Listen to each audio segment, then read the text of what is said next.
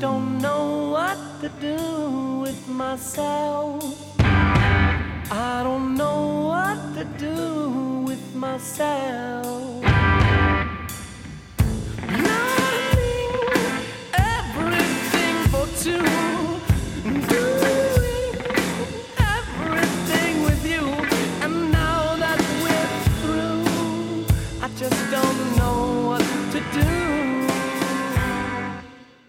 Je ne sais pas quoi faire de moi. C'est ce que le refrain de la chanson nous dit. Est-ce que toi aussi, ça t'arrive de penser la même chose? Peut-être que ce morceau te rappelle ta jeunesse, comme c'est mon cas, et qu'il fait remonter des souvenirs. Mais ce n'est pas la raison majeure de mon choix. Dans cette chanson, il est question de rupture amoureuse, d'une fait de plus savoir faire les choses seul quand on a pris l'habitude de les faire à deux. Pour moi, cette phrase me rappelle plutôt la répétition. Le fait de tourner en rond, en boucle, de souffrir, de répéter les mêmes erreurs, que ce soit dans ta vie amoureuse ou dans d'autres domaines, sans raison apparente. Et au final, d'être littéralement paralysé car tu ne sais pas dans quelle direction aller. C'est ce qui arrive quand on répète les choses sans savoir pourquoi. Comme si tu étais en pilotage automatique guidé par une main invisible. Dès qu'il s'agit de répétition et d'incompréhension, le génogramme est un outil clé qui peut te permettre de mettre de la lumière dans ces mécanismes obscurs. Pour te présenter cet outil de la manière la plus ludique et pédagogique possible, j'ai décidé de faire une mini-série plutôt qu'un long épisode. Dans ce premier volet, je vais t'expliquer ce qu'est un génogramme et je vais illustrer mes propos avec un exemple fictif pour te montrer son utilisation et son utilité. Dans les épisodes suivants, nous parlerons de cas concrets et beaucoup plus complexes comme celui de Frida Kahlo. Si ce n'est déjà fait et avant de poursuivre, je t'invite à t'abonner à la newsletter dont tu trouveras le lien dans la description de l'épisode. S'il te plaît, fais-le maintenant. Pourquoi? Pour que tu aies sous les yeux la nomenclature propre au génogramme et le cas d'Anna. Ce sera beaucoup plus simple pour suivre ce que je t'explique. Nous ne déchiffrons pas de carte pour exhumer un trésor et un X n'a jamais, jamais marqué son emplacement. La route est longue, mais l'aventure est au bout. Vous savez combien de temps je l'ai cherché J'ai un trésor. Nous sommes tous confrontés à une énigme personnelle, un code secret à déchiffrer pour trouver notre alignement. Trop souvent, nous suivons des chemins tout tracés sans nous questionner. Moi aussi, j'ai longtemps parcouru mon propre labyrinthe avant de trouver mon code. Je suis Hélène Cunet, ex-archéologue, ancienne marketeuse et aujourd'hui coach business. Avec la déchiffreuse, je te partage les clés pour naviguer sereinement dans cette quête unique en t'évitant impasses et solutions préfabriquées. Découvre des ressources, exercices, cas concrets et témoignages, expérimente et provoque ton déclic libérateur.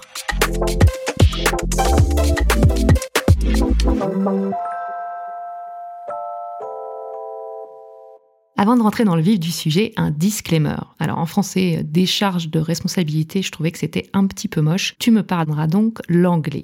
Premièrement, je ne vais pas tout faire en respectant les règles. Certaines conventions sont quasi universelles, mais il y a toujours des variantes. Moi, j'ai essayé de faire en sorte que ce soit compréhensible pour toi. Toutes mes interprétations, et d'ailleurs toutes les interprétations de génogramme, sont subjectives.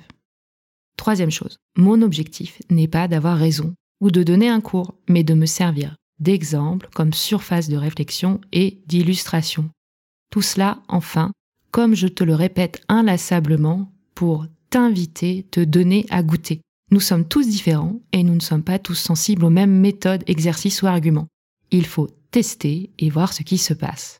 Te voilà averti, on peut donc démarrer. Alors, comment peut-on définir le génogramme et quelle est son utilité? Le génogramme est un outil qui a été développé dans les années 60 et il est souvent associé à la théorie de Murray Bowen, 1978, psychologue qui a été l'un des premiers à défendre son utilité comme moyen de compréhension du système familial et mieux repérer les configurations. Il est aujourd'hui encore utilisé dans les approches de thérapie systémique et il a également un lien direct avec le génosociogramme de la psychogénéalogie. Concrètement, le génogramme est une représentation graphique des membres de ta famille sur au moins trois générations. Ça ressemble à un arbre généalogique, mais ce n'est pas que ça. En effet, les génogrammes détaillent les types de relations entre les membres de la famille, les événements clés et donne un aperçu de cette famille dans son ensemble. On va s'intéresser à son cycle de vie et au processus émotionnel à l'intérieur. C'est un outil qui t'aide à comprendre comment ta famille fonctionne, pourquoi elle est comme elle est et pourquoi toi et les autres membres de ta famille êtes devenus ce que vous êtes. Il sert aussi à révéler des modèles de comportement invisibles autrement, ou du moins à les conscientiser. À ce titre, je trouve cette citation attribuée au philosophe Georges Satanaya extrêmement parlante. Celui qui ne peut se rappeler le passé est condamné à le répéter. Cette intuition, notons qu'elle n'est pas nouvelle et qu'il y a de nombreuses personnes, comme Émile Zola avec sa saga sur les Rougon-Magars, ou bien Carl Jung pour ne citer que, qui étaient convaincus que nous étions toujours impactés par nos origines et qu'il était tout à fait possible de subir dans notre présent des choses propres à nos aïeux. Alors à ce sujet, j'ai une anecdote, certes légère, mais qui illustre bien ce qui se passe quand on ne sait pas pourquoi et qu'on reprend comme ça euh, des comportements hérités. C'est l'histoire de Léa. Léa euh, est la femme de Julien. Et Julien est un fin cordon bleu. Pour lui faire plaisir, un soir, il lui prépare un rôti. Il sait que c'est le plat préféré de Léa. Toutefois, Léa le voit en train de préparer la viande, de la faire cuire dans le four, de la sortir, de couper les extrémités de la viande pour replacer le rôti dans le four. Elle est surprise car elle aime particulièrement ces parties pour leur croustillant et leur cuisson plus prononcée. Mais comme elle ne veut pas vexer son compagnon, elle le laisse faire, elle mange la viande, elle lui dit que c'est très bon, mais elle lui demande de manière euh, non accusatrice pourquoi en fait euh, il cuisine de cette façon et pourquoi il coupe les extrémités du rôti. Julien lui répond en souriant que c'est meilleur ainsi, qu'il a toujours vu faire sa mère comme ça et que c'est comme ça qu'il faut faire.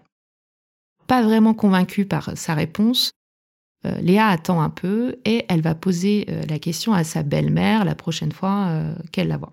Celle-ci lui répond à peu près la même chose que Julien, à savoir c'est comme ça qu'on fait, c'est ainsi que ma mère le faisait. À Noël, Léa, perspicace, saisit l'occasion pour interroger la grand-mère qui est là. Et cette dernière lui explique en souriant je devais couper les extrémités du rôti car mon four était trop petit pour le faire entrer en entier dedans. Alors voilà effectivement ce qui se passe quand on reproduit des schémas sans en connaître leur origine. Autre exemple, cette fois-ci plus profond et plus émotionnel que j'ai tiré d'une interview. Euh, l'interview porte sur la psychogénéalogie et on parle d'une auditrice qui raconte que depuis qu'elle a appris que sa grand-mère était décédée juste avant Noël, elle ne pleure plus et n'est plus angoissée à l'approche des fêtes. Bruno Clavier, sur le plateau et que tu vas entendre, est un psychanalyste et psychologue clinicien. Il est spécialiste du transgénérationnel et en particulier des fantômes familiaux. Il explique ainsi cette réaction. C'est la raison pour laquelle elle dit qu'elle pleurait sans savoir pourquoi. Elle angoissait sans savoir bah pourquoi. oui, oui, ça c'est tout à fait juste. Et une fois qu'elle l'apprend, eh ben, elle s'angoisse pas parce qu'une fois qu'on sait, on, sait pourquoi on, on était triste à ce moment-là, donc on l'est moins. Alors question, est-ce que c'était vraiment ça qui faisait euh, pleurer selon vous Nadine, ou est-ce qu'il se peut qu'elle ait trouvé dans cette réponse finalement quelque chose qui lui convenait et fait qu'elle passe de meilleurs Noël Remarque ceci dit, dans les deux cas, c'est Elle mieux. avait hein. 7 ans, je crois, ou 8, 7 ans, hein, si je me souviens Oui, bien. quand elle avait 7 ans. Voilà, elle elle avait avait dû 7 ans. sentir ça. vous Mais c'était sa grand-mère euh, paternelle. Mais là, ce qu'il faut savoir, c'est que c'est l'émotion sûrement de son père qui est dont il s'agit là. Oui. C'est lui qui a eu un choc émotionnel à ce moment-là. Donc Nadine a vécu beaucoup de Noël, peut-être avec un entourage qui lui-même qui lui-même, mais c'est c'est- transmettait c'est- sans le c'est son père. euh, Souvent, c'est- Mm. c'est plus le père que la petite fille qui est un peu, surtout à 7 ans, ils, ils ont un rapport à la mort un peu, un peu Mm. fa- plus facile que les adultes. Mm. Et, et voilà, et donc c'est cette émotion-là qui est, qui est restée en elle. Petite euh, parenthèse avant de passer à la suite, cet exemple est parfait aussi pour illustrer ce qu'on appelle en psychogénéalogie le syndrome anniversaire. C'est-à-dire qu'on a des comportements émotionnels qui vont se reproduire de manière systématique à la même date, à la même période, et qui peuvent donc trouver l'origine sur un événement traumatique, conscient ou non conscient, et qui a pu être oublié, comme c'est le cas dans l'exemple que tu viens d'entendre. Comme le montrent ces deux exemples, le génogramme va permettre de mettre du sens dans la manière dont nous expérimentons les choses, dans certaines de nos réactions et émotions, en mettant en lumière l'influence qu'a notre famille. ainsi que le disait Anne Ancelin Schützenberger, jusqu'à temps que nous prenions conscience de cet héritage, nous sommes beaucoup moins libres que nous le pensons. Alors, maintenant, comment construit-on un génogramme?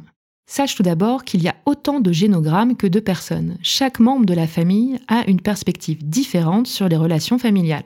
Dans la newsletter, tu trouveras les principaux signes pour construire ce génogramme et tu trouveras également l'exemple ultra simplifié et fictif dont je vais te détailler les différentes étapes pour illustrer un cas concret. On va appeler ma cliente euh, Anna. Elle vient me voir car elle ne comprend pas pourquoi elle est toujours distante avec les gens et pourquoi elle ressent une sorte d'insatisfaction professionnelle latente. On va donc se lancer dans la construction de son génogramme avec cette question en tête.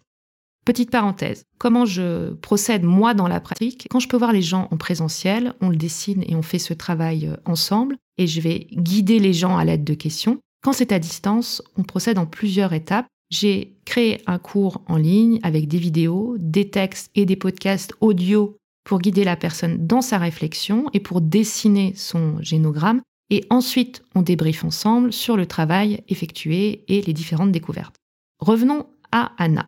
Elle commence donc à se dessiner, elle, avec un rond, parce que c'est une femme, et donc c'est le symbole qui est réservé euh, dans les sociogrammes pour les femmes, et elle va inscrire son nom, sa date de naissance, 15 août 1989, son âge, son lieu de naissance, où elle réside, sa profession, consultante en management, et tout ce qui pourra nous sembler euh, pertinent selon l'angle euh, qu'on voudra observer dans le génosociogramme. Vient le tour ensuite de ses parents, de ses frères et sœurs, si elle en a, ce qui n'est pas le cas là pour Anna, de son conjoint et de ses enfants. Ensuite, elle inscrit ses grands-parents et éventuellement d'autres personnes importantes. Ça peut être des tantes, des oncles, des cousins, mais aussi des personnes non apparentées à la famille. Tu peux inscrire ta nounou ou bien même ton chien ou ton chat s'ils ont joué un rôle majeur pour toi et qu'encore une fois, il y a un lien avec l'intention que tu as posée.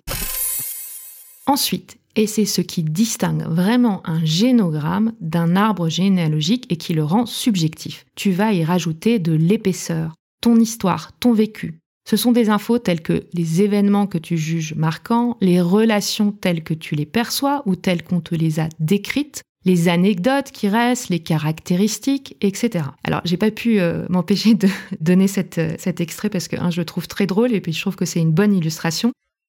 Vous êtes devant Daenerys du Typhon, de la maison Targaryen, héritière légitime du trône de fer, reine légitime des Andales et des premiers hommes, protectrice des sept couronnes, mère des dragons, Calicie de la grande mer herbeuse, lin brûlé et briseuse de chênes.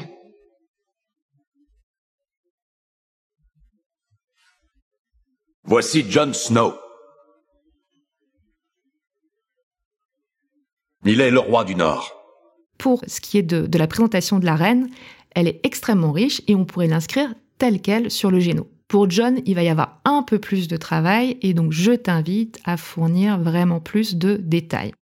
Revenons à Anna donc. Après avoir tracé les membres de sa famille proche et élargie, Anna va commencer à nourrir de détails son génogramme. Elle va noter par exemple que son père était souvent absent à cause de son travail, ce qui a laissé sa mère jouer un rôle plus dominant dans son éducation. Elle se souvient également que sa mère était une femme aimante mais très exigeante, ce qui a parfois créé une atmosphère de tension à la maison. Pour ce qui est des relations et des événements marquants dans la famille euh, d'Anna, on note que les parents d'Anna, bien qu'ils s'aimaient, avaient une relation où la communication était souvent difficile, ce qui a créé une atmosphère de non-dit dans la famille. Anna se souvient également que sa grand-mère maternelle était une femme au caractère fort, qui avait survécu à la guerre et avait dû prendre des décisions difficiles pour sa famille. Autre caractéristique, elle était mariée donc au grand-père. Le grand-père maternel d'Anna était alcoolique. Et ça, c'est un sujet qui était tabou dans la famille, mais qui a eu un impact notable sur toute sa dynamique, en particulier sur la grand-mère d'Anna et sur sa mère, parce qu'elles ont toutes les deux, euh, comment dire, développé un rôle euh, d'hyper fonctionnant, donc à prendre beaucoup de responsabilités, et tout en se distanciant euh, émotionnellement pour ne pas trop avoir à souffrir de cette situation. Anna note aussi des caractéristiques et des anecdotes. Elle souligne que les émotions dans sa famille n'étaient pas ouvertement exprimées, ce qui a créé chez elle une certaine réserve émotionnelle. Elle se souvient que lors des rares moments de crise, sa famille avait tendance à éviter le conflit direct, préférant l'ignorer ou le minimiser. Enfin, elle note aussi que l'alcoolisme du grand-père a créé un environnement familial où les problèmes étaient souvent cachés ou minimisés. Alors, une fois qu'on a donné de l'épaisseur à ces génogrammes, vient le moment de la prise de recul et du déchiffrage. Et on va s'interroger sur y a-t-il des modèles qu'on peut observer? Y a-t-il des répétitions? Y a-t-il des choses qu'on peut comprendre, éclairer en regardant cette représentation qui nous donne une vue d'ensemble du système familial? Alors on reprend l'exemple d'Anna. Encore une fois, il est ultra, ultra simplifié. L'objectif, c'est de te montrer comment on peut tirer les fils. Dans la réalité, c'est plus complexe que ça et ça demande plus de temps. Pour Anna, au niveau de sa réserve émotionnelle, elle va remarquer donc que c'est un trait commun dans sa famille, notamment chez les femmes, et elle se rend compte qu'elle a hérité donc de cette tendance à garder ses émotions pour elle-même. Si sa mère et sa grand-mère ont adopté ce comportement, c'était pour se protéger et pour permettre à leur système familial de fonctionner. Mais Anna va se rendre compte que elle, elle n'a plus besoin actuellement de cette distance émotionnelle pour se protéger. Deuxième élément euh, récurrent qu'elle remarque, c'est l'évitement du conflit. Et elle remarque que euh, cette attitude, bah, ça l'a amené souvent à éviter les confrontations dans sa vie, perso comme professionnelle. Troisième élément, les attentes familiales. La pression de répondre aux attentes familiales est un autre thème récurrent. Elle se rend compte que sa peur de décevoir ses parents a influencé beaucoup de ses choix de vie, y compris sa carrière. Et donc elle a préféré choisir l'employabilité, le fait d'avoir un boulot et un job reconnu qui lui permettent de gagner de l'argent, d'avoir un statut social, plutôt que de choisir une carrière dans laquelle elle serait épanouie. On notera que sa petite sœur, ce qui est d'ailleurs souvent le cas sur les petits derniers, elle a embrassé le chemin inverse et qu'elle est artiste complètement épanouie dans ce qu'elle fait. Alors, je te l'accorde, le trait est gros, mais encore une fois, l'idée, c'est de t'expliquer le fonctionnement du génome. Dernière chose, les conséquences de l'alcoolisme, c'est au final cette maladie qui a impacté tout le système familial et qui a créé cette atmosphère déjà de non-dit, le fait de vouloir éviter les conflits plutôt que de les confronter et surtout comme attitude, on va dire, de défense, ce qu'on a appelé, euh, je te renvoie à l'épisode 1, le cut-off émotionnel, c'est-à-dire de bloquer en fait ses émotions pour éviter de s'épancher et pour, on le pense souvent, rester fort et digne. Alors, en prenant du recul, Anna commence à comprendre? Comment ces modèles familiaux ont façonné sa personnalité et ses relations? Elle réalise que sa distance émotionnelle, son insatisfaction professionnelle et sa tendance à éviter les conflits sont étroitement liées aux dynamiques familiales qu'elle a observées dans son génagramme, notamment l'impact de l'alcoolisme de son grand-père. Cette prise de conscience lui donne la clé pour commencer à travailler sur elle-même en brisant certains de ces modèles répétitifs et en ouvrant la voie à des relations plus authentiques et satisfaisantes. Alors, encore une fois, l'exemple est extrêmement simplifié. Si tu veux voir un exemple beaucoup plus complexe en action, je t'invite à écouter l'épisode de la semaine prochaine qui s'intéressera au génogramme de Frida Kahlo pour aujourd'hui et avant de se quitter, ta mission, si tu l'acceptes, elle est très simple, c'est d'explorer ton génogramme. Pour commencer, et afin que le dessin soit le plus facile et lisible possible, je te conseille de décider d'un domaine en particulier à explorer, de partir avec une question ou une intention. Par exemple, tu pourrais te demander quels métiers ont été exercés dans ma famille et pourquoi les membres de ma famille ont choisi ces carrières. Ont-ils fait un choix ou non et comment ces métiers-là ont-ils été valorisés au sein de la famille? Tu pourrais aussi explorer si les femmes de ta famille ont toujours travaillé et comment le rôle des hommes et des femmes était perçu et vécu sur le plan professionnel. Autre piste intéressante à suivre, ça pourrait être celle des relations amoureuses. Comment étaient les relations de partenariat dans la famille? Qu'en était-il de ta mère, de ta grand-mère? Y a-t-il une sorte de tradition ou de façon habituelle de gérer les relations? Et comment toi tu te positionnes avec cette habitude. Il y a des familles, par exemple, où on remarque euh, qu'il y a une tendance à se marier très jeune, ou à faire beaucoup d'enfants. Il y a d'autres familles où on observe des divorces à répétition. Autre idée encore, pourquoi ne pas te pencher sur des sujets tels que le rapport à l'argent dans la famille, ou même sur quels étaient les thèmes récurrents de conflits? Comment étaient gérées les émotions dans la famille? Est-ce qu'il y avait des émotions taboues, comme la tristesse, la colère ou même l'enthousiasme? Comment les conflits étaient-ils résolus? Étaient-ils discutés ou menaient-ils à une rupture de contact? Enfin, dernière piste, une question fascinante à se poser est de savoir ce qui se passait dans la vie de tes membres de la famille lorsqu'ils avaient ton âge. Quels étaient les thèmes et les préoccupations qui les occupaient à ce moment-là? En te concentrant sur ce qui t'intéresse personnellement par rapport à ton histoire familiale, tu pourras obtenir des éclaircissements précieux et découvrir des aspects fascinants de ton génosociogramme.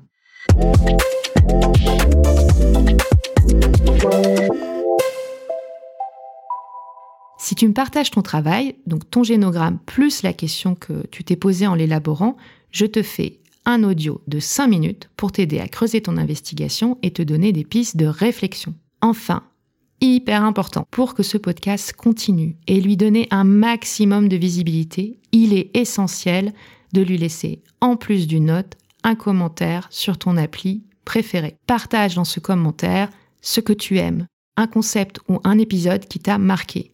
C'est essentiel pour que je puisse continuer à t'offrir ce travail de titan. Pour te remercier de ton temps, si tu me laisses un commentaire, je t'offre 30 minutes de coaching en visio pour décoder ensemble ton génogramme. Il te suffit de m'envoyer la copie d'écran du commentaire, ton géno et ta question, et je t'envoie tout de suite un lien pour prendre rendez-vous avec moi. Merci de m'avoir écouté. On se retrouve la semaine prochaine avec le cas de Frida et on se quitte avec une petite mise en bouche musicale dont je t'expliquerai le sens la prochaine fois. À très bientôt.